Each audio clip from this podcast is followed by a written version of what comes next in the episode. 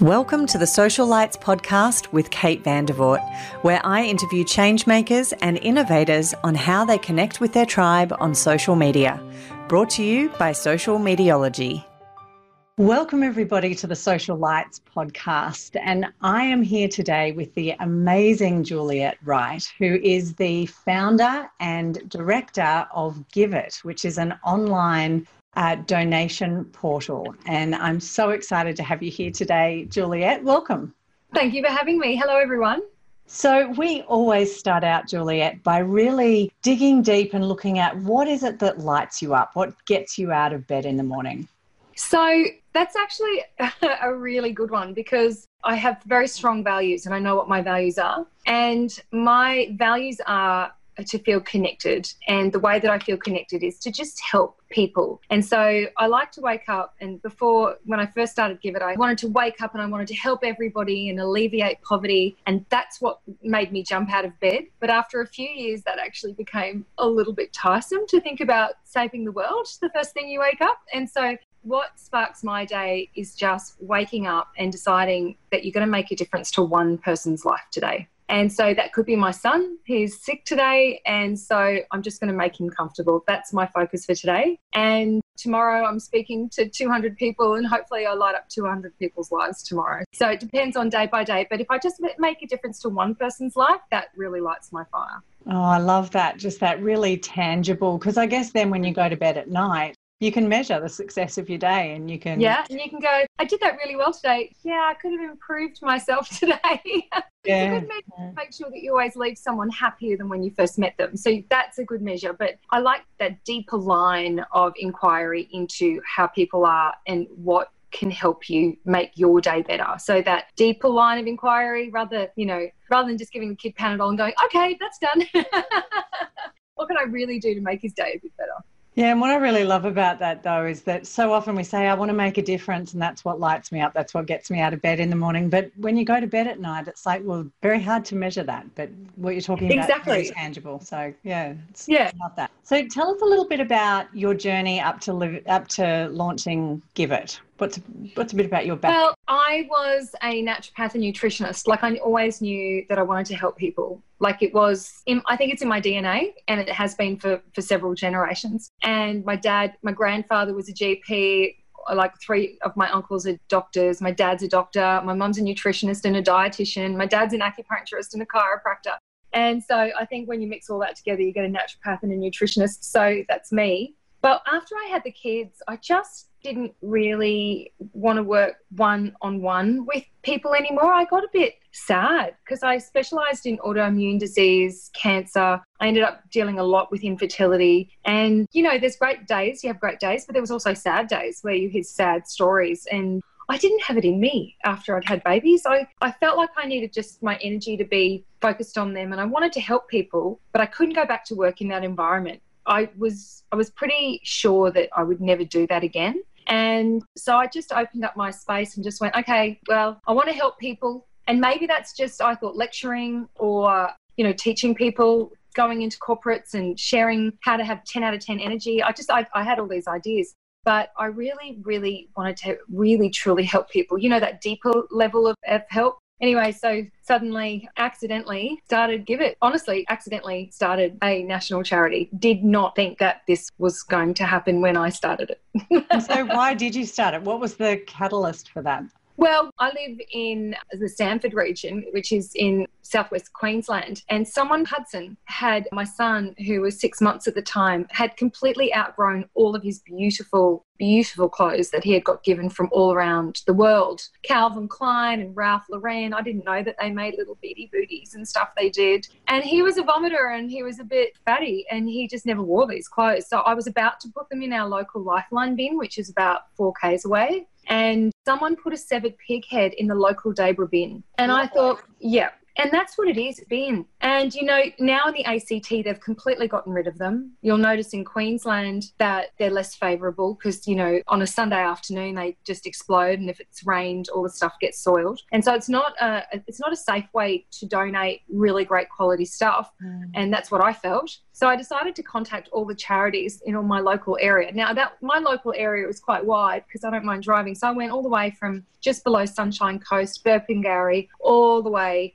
down into Brisbane. And none of the charities that I contacted, none of them wanted baby clothes or none of them needed baby clothes because they already had too much. So I asked them what they did need. And every time they answered, it was kooky, it was fascinating, it was different, it was just made me so curious you know, like one charity said that they needed closed toe work boots. And I was going, why would they need a closed toe work boots? This is obviously a charity for children. And, you know, like that curiosity that, you know, oh, I loved it. Anyway, they said it was for a homeless family. And if the father got a pair of boots, he'd be able to get work on the roads. And I realized like a pair of boots can pull a whole family out of poverty. Now, charities do a great thing every day for thousands of people every day. Charities do great, wonderful things. And but they can't have big W and a Kmart out the back full of stuff for a rainy day for a client that's going to need random and weird stuff. Now they know they're going to need undies and they know they're going to need baby clothes or they know they're going to need this or that, but not closed toe work boots or a, a bike with a baby carriage on the back of it or a washing machine or a microwave. They just don't have, like every office around Australia, they don't have a warehouse out the back. So I saw this gap and I tried to buy some work closed toe work boots and didn't realize that some of the stores have them for 25 bucks, but I went to Hard Yakka they were so expensive. So I got my friend to help me do a logo up, and then lo and behold, I started to try and build a website, and then that's my IT journey starts from there. Wow. And so you yeah. really started out with sticky tape and built your website. yeah. So the original website was, which I failed building twice before I succeeded, by the way. I think I actually technically failed three times. So I spent $500 on it, it didn't work. I needed it to be automated. So, you know, a nutritionist's idea of automated website is that a microwave's requested on the website. Kate comes along and donates it, and it drops automatically off the list. Anyway, the first guy couldn't do it. Second guy, I got into a co- uh, no. Second guy couldn't do it. Friend of dad's. Third guy put into a contract, and he said, "Oh, it is." And I said, "It doesn't work. It's not automatic." And he goes, "Oh, it is automatic." You just go around the back, you know, you log in, you press a button, and it will automatically pull off the list. I'm like, oh. so my husband ended up feeling very sorry for me, giving me five thousand dollars basically to shut up.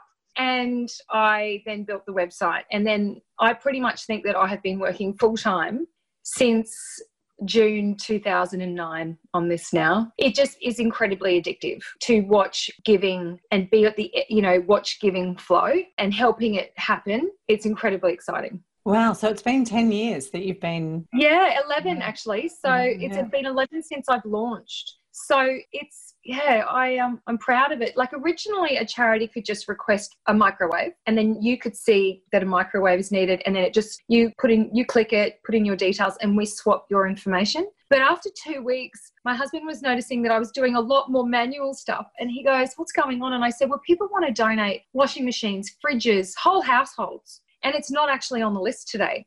So what I'm doing is I'm telling all of the charities what's available. And that's all very well and good, but that's all very manual. Anyway, uh, he and I came up with the idea of a virtual warehouse. And I think that that is the most innovative thing about GIVIT is that we can capture generosity now. And like in terms of disasters, particularly with obviously these fires, you know, we're getting a donation a minute.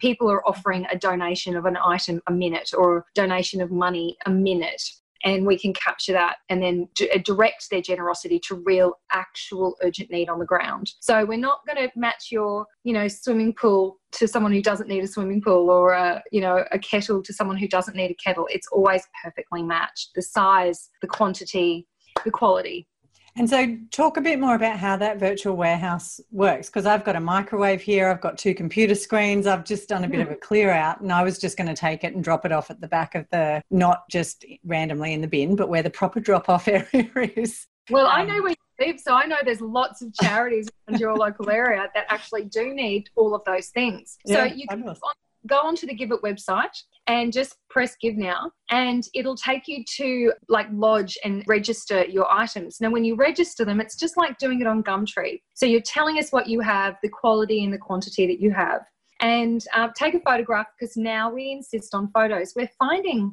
that quality is best judged by photos. Mm. So we were really struggling with mattresses and washing machines and fridges to get the quality match that people wanted. And our team can just quickly have a look at the photos and, and go, no, look, I'm sorry, but your your moldy washing machine that has a snake in it I've seen it all, is not what, from a work health and safety point of view, we're not going to connect you to a charity that actually needs that because we don't want them to get bitten by your lovely snake.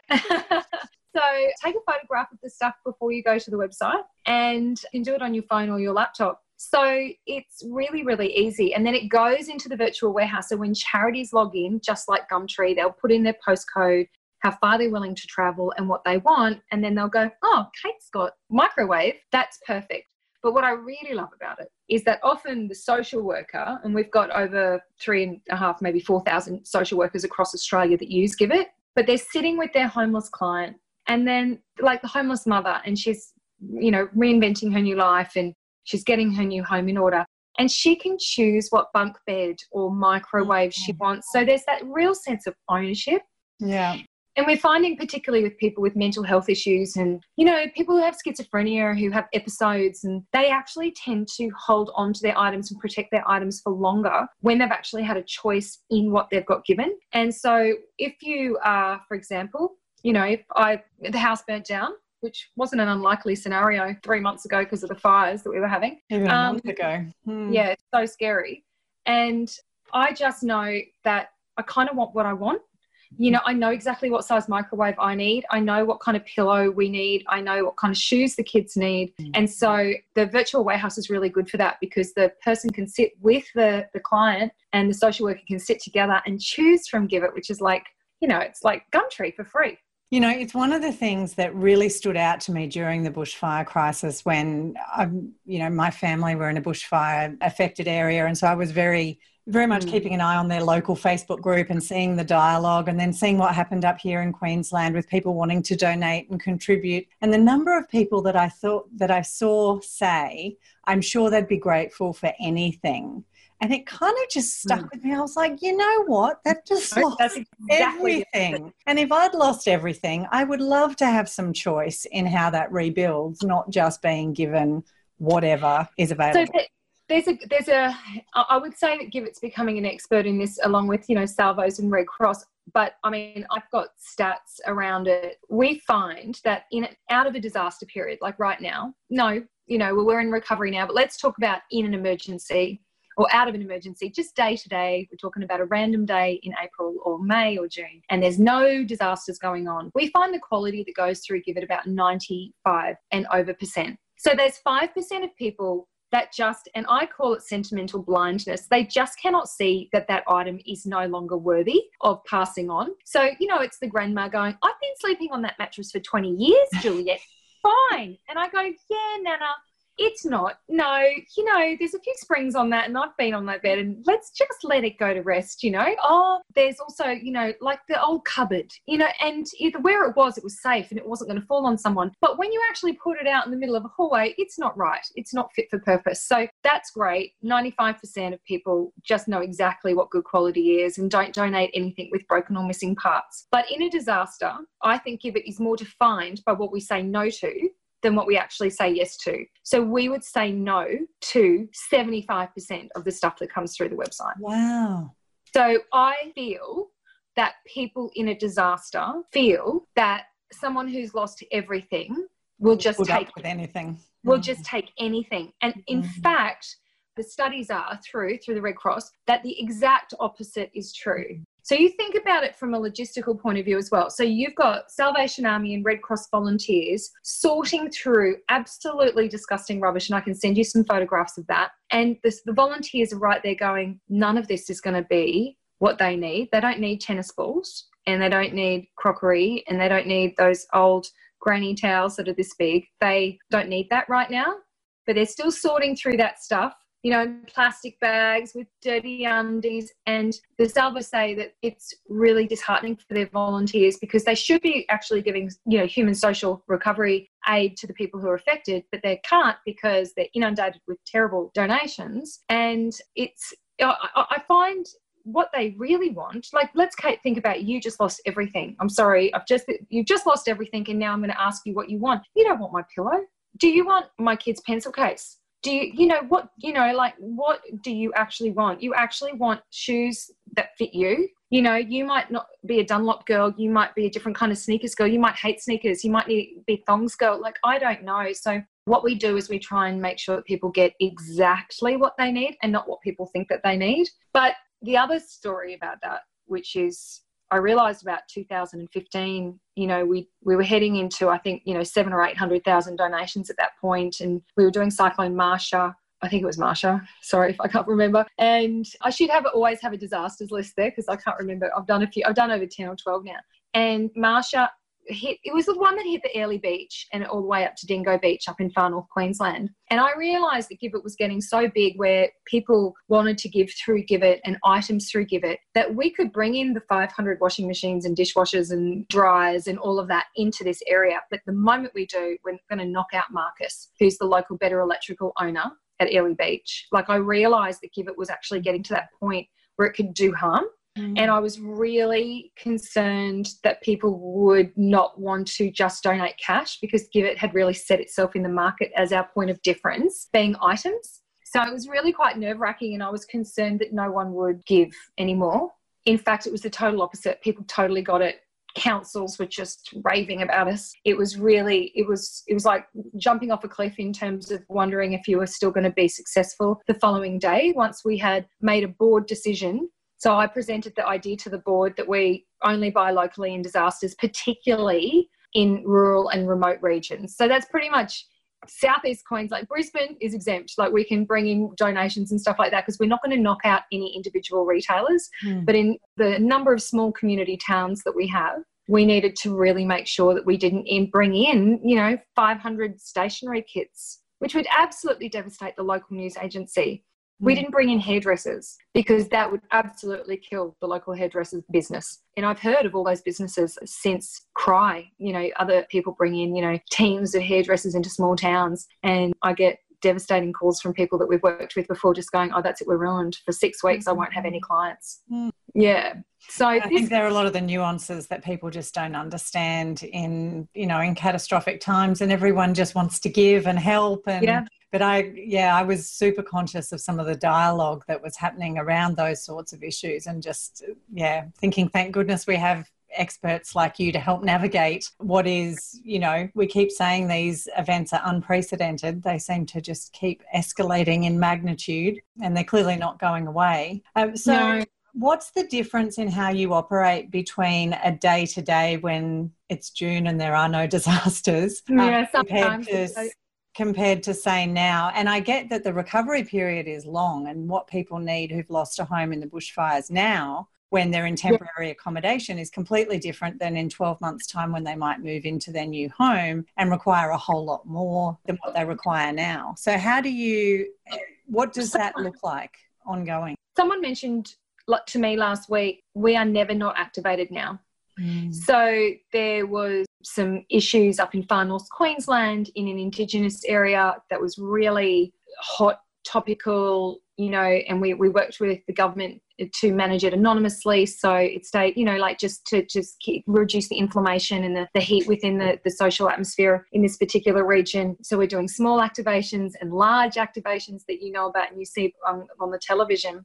But now that we're national, so we've got funding in Queensland and Western Australia and, uh, and New South Wales, Victoria. We're in, we, we've got MOUs in Western Australia. We do disaster recovery in ACT. We're funded in Northern Territory. So we're always activated now. And if, mm. and, and sure, we may not be activated into that fires level, which was a severe activation where you actually go all hands on deck. We need temps we're not coping as a team. We need to really upgrade the amount of human resources that we have in the team. But on top of that, we've got really sad appeals that keep us as busy. So, for example, in January, all the way to April. We have our back to school campaign now in February and it will happen all the way to April. We will still receive requests from chappies or teachers because we have schools that are registered about kids that don't have school shoes, don't have a pencil case, and don't have a hat, so they can't play these kids do not have the essentials even two months, three months into school. So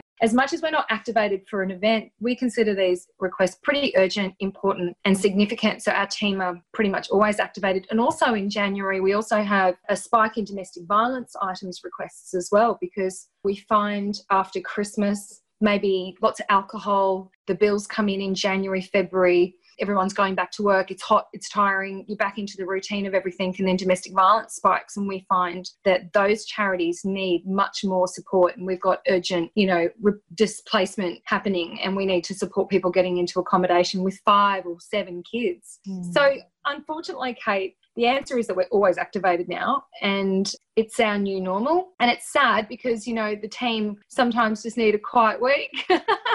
just means we need more team, really, you know. So, but GIVIT since day one has been growing too fast. Like it's kind of like the, it's like my normal, yeah. It's my normal. You've place. had some very special people mentioning GIVIT lately, which I imagine has attracted even more attention. Tell us about your brushes with fame lately. so, well, I was pretty blown away by the Duchess of Cornwall reaching out. Obviously, she has got connections to lots of charities and met with pretty much, you know, hundreds of charities across Australia, but really loved the way that GIVIT worked and in these fires. But like, I mean, she was pers- she was devastated by the visuals and by what she was watching on television, and she was deeply affected. I received a letter from a personal letter from her, and she was very, very upset by what she was watching and she wanted to help, but she really wanted to help in a practical way. She's a very practical woman. And she made a, a confidential but lovely donation to it. And we put that into 18 school packs for kids at Ebor, which is in New South Wales, who were returning to school. And they had been fighting fires and had a very short but very aggressive drought compared to other places. But they were they were really struggling with these fires on and off for a long period of time. And these families were really grateful. We've also I got a water tank for a man and a family and put water in the tank, but also replaced the plumbing to the house and done some fencing materials and things like that. So she's really likes the way that we actually spend locally. So 100% of the funds. Now, you know, I know other charities do take a little bit and they need it for their admin, but GIVIT's funded to do this so we can take no, we don't take any cut, but 100% of the funds that we receive are spent locally. And if we can't get it there, it's the next postcode out or the next postcode out. So we're stimulating the economy mm. of communities that have also been devastated as well. It's pretty critical right now in this event, particularly these fires, that we purchase locally. I usually receive lots of thank you, lovely letters from people saying thank you to GIVIT and the team for, you know, our new fridge or our new water tank or something like that. But I've received and we've received more thanks and more uh, it's more than thanks from retailers in this event. So it's it's a funny event where the retailers are more grateful than the recipient, who's extremely grateful. So it's a new ch- it's off the charts, devastating to the Australian economy. Mm. Wow, I feel like I could talk to you for hours about the nuances. I'm so sorry. I'm really in a habitat no, mood today, aren't I? Please do not. You've got a child sick at home. I understand. have I have I have I, have I let you talk at all? this isn't about me, it's about you. So, can you talk to us? Because what we really like to explore in this podcast is that intersection between technology and humanity. And, mm-hmm. you know, we mm-hmm. all know that there's a real shadow side to technology and how people can use it, but there is so much positivity and wonderful things that can come out of technology connecting people. Can you just. Exactly. It's connecting.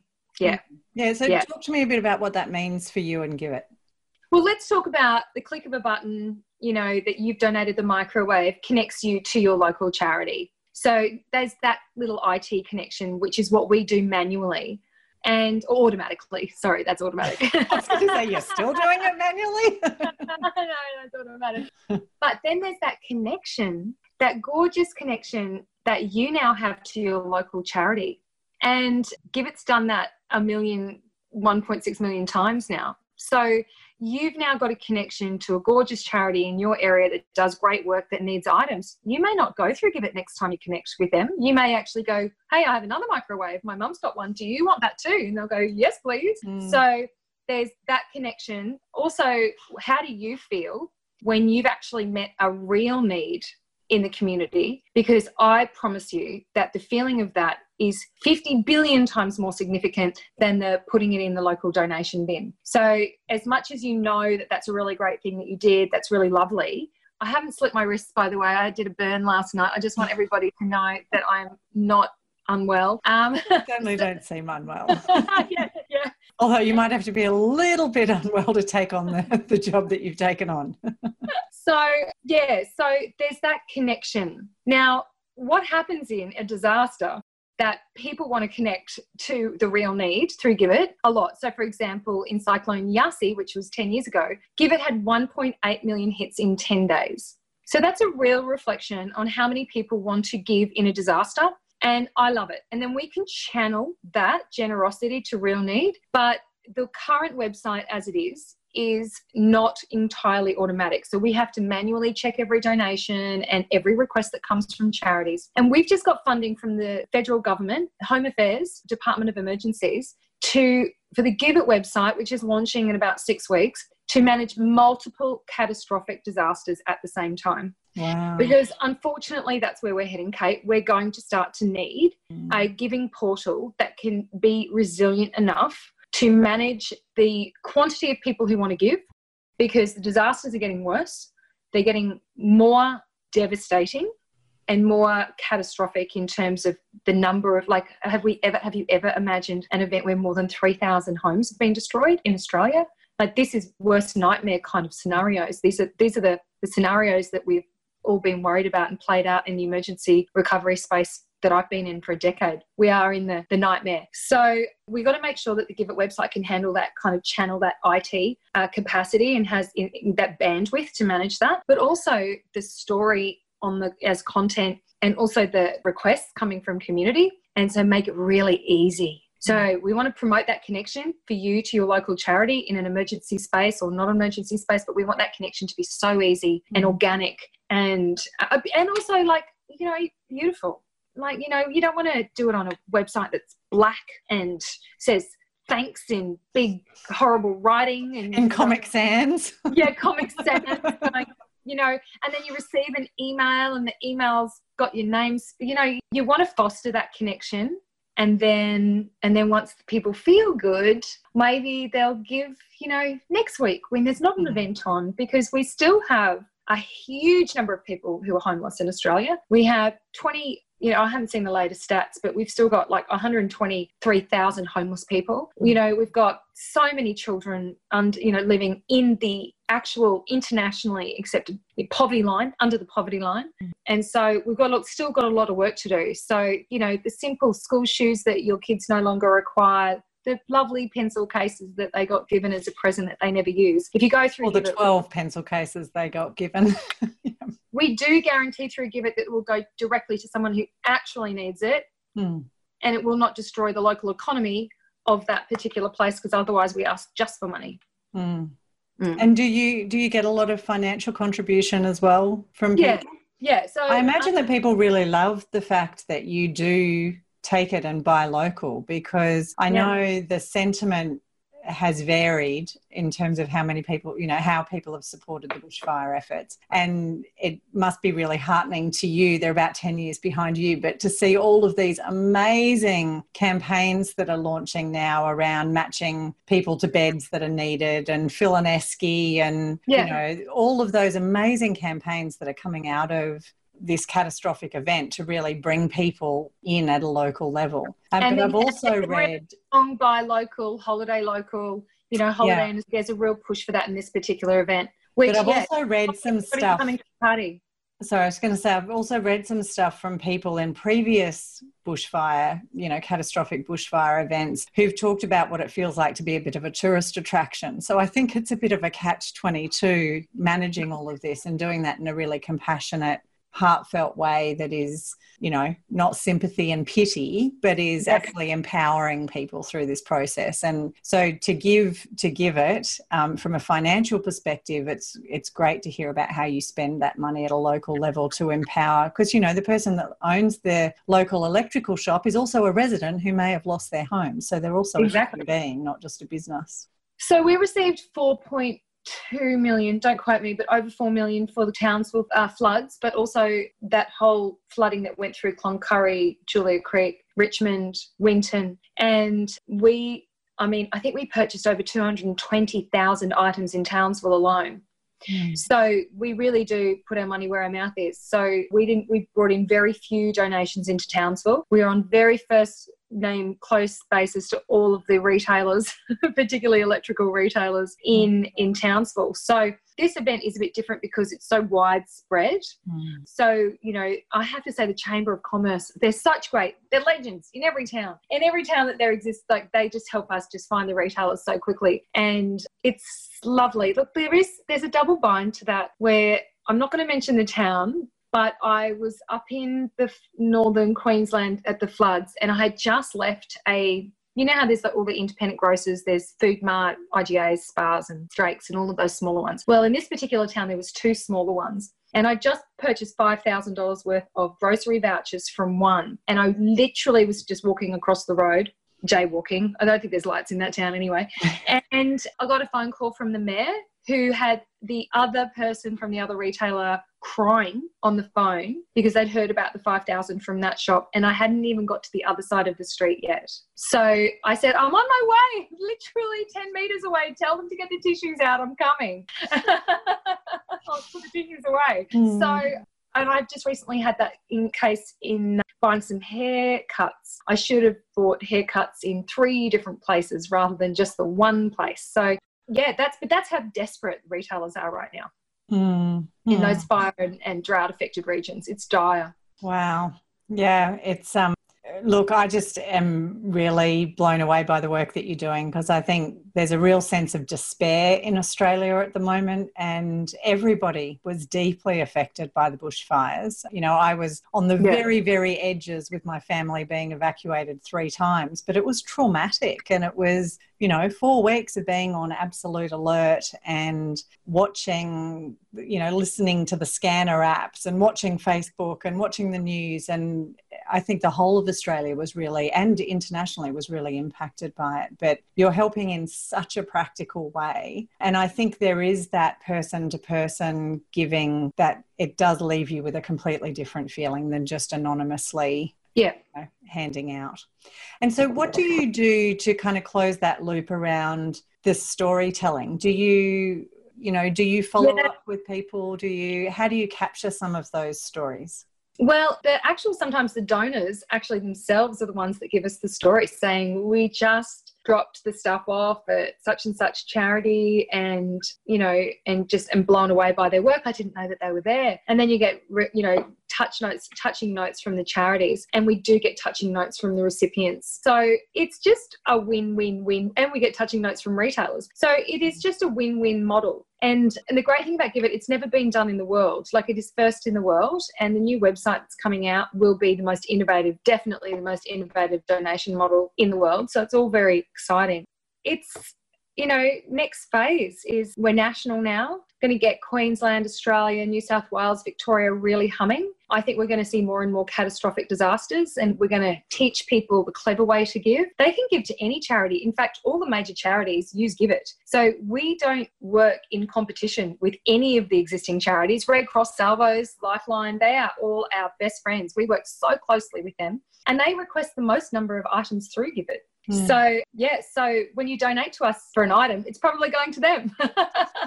but at least you know it's for a specific need because I think you're right. I mean, I I Marie Kondoed my house over over the holidays, and I literally gave away about two thirds of. And I know you, Juliette, and I didn't put it on GIVIT, but you know, just so much stuff that was in boxes, and I gave it all to charity. But it is, you know, there's a bit of a cynicism around that sometimes too, because people do trawl the charity shops and then go and resell items. And so I yeah, think. So when you go through a charity shop, it is for sale. yeah. They sell it. But wait, that pays for programs. Yeah.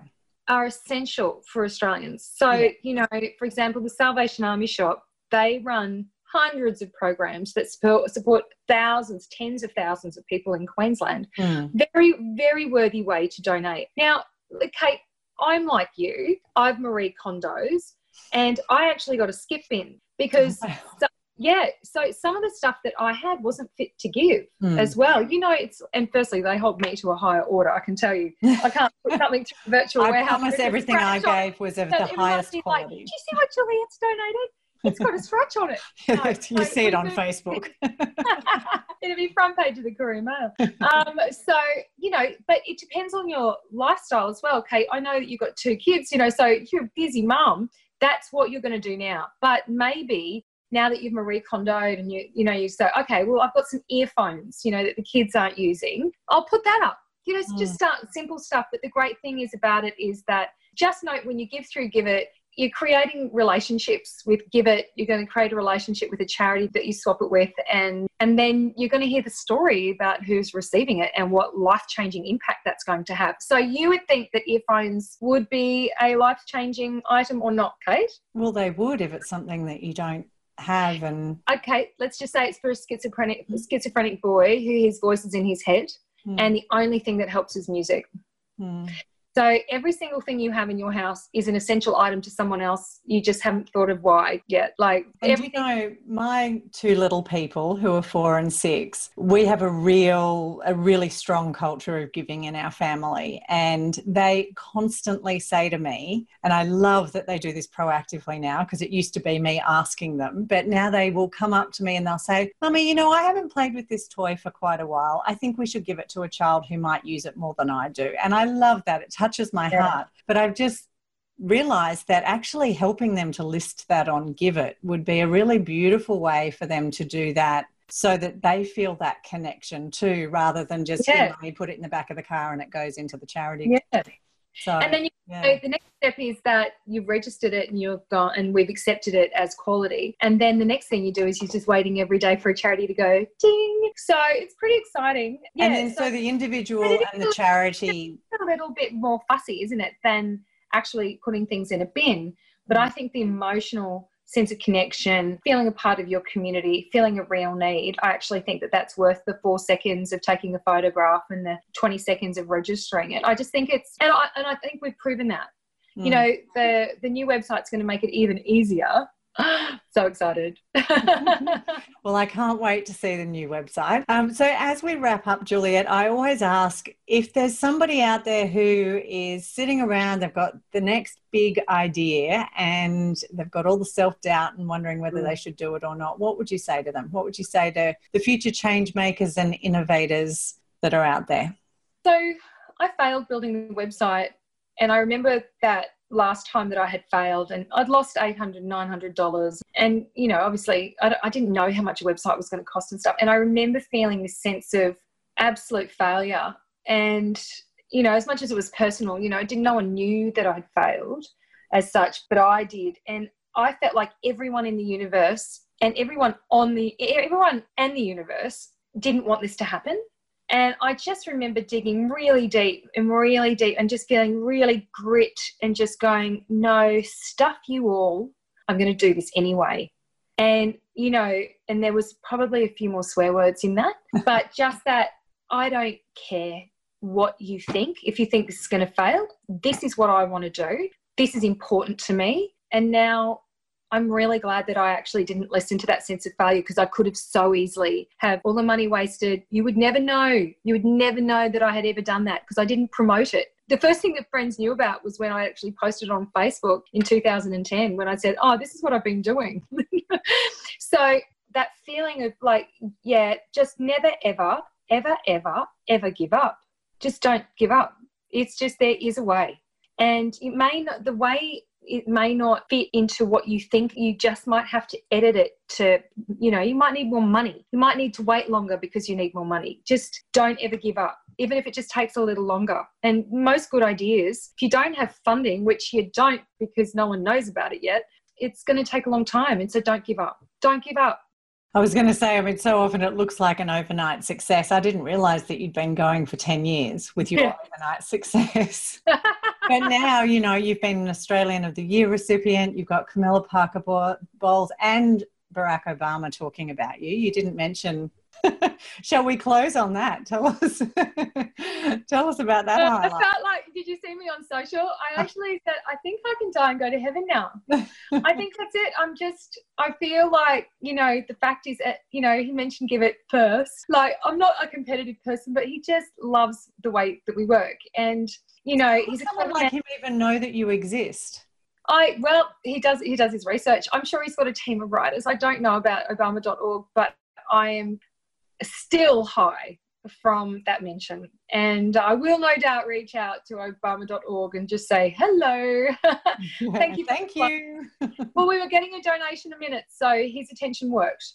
Yeah, absolutely. And look, I think just as we close, the the international response to what has happened here has been Incredible. phenomenal. Incredible. And I can't think of apart from um, yes anyway i won't make jokes about that but i was going to talk about the cathedral that burnt down that received a lot of support yeah it's funny it's funny but it's funny what stirs people up isn't it kate you know um, yeah. you know and what stirs money i my and my closing comment is how amazing would it be if we all gave like that all year round mm.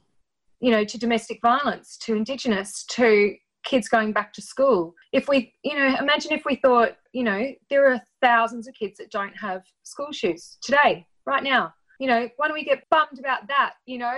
Mm-hmm. so my goal is to, you know, obviously inspire people to give all year round, not just when you're really sad about what you see on TV. I now need, yeah, I have got two pairs of school shoes in the cupboard that my daughter refused to wear because they looked too boyish for her. Perfect. And they're great school shoes. And yes, they would have at some point just been, you know, boxed off and sent off. So I have some fun to be had on GIVIT this afternoon. You might be our 1.6 millionth donation. Oh, that would be Thank you so much for your time today, Juliette. It's um I've been a big fan of yours for a long time, and it's really lovely to hear a little bit more behind the scenes of what's going on with GIVIT, and just such a job well done to be getting the recognition and the the wide scale, you know, widespread endorsement that you're getting. It's really wonderful. Thanks, Kate, and thanks to everybody listening. Thanks, Juliette. See ya. Thank you for joining us on the Social Lights podcast produced by Social Mediology. You can connect with us on Facebook at Social Lights Podcast, and you can find today's show notes and more episodes at socialmediology.com.au forward slash social lights. Please subscribe in your favourite podcast platform to receive future episodes and share with your tribe to inspire others to action.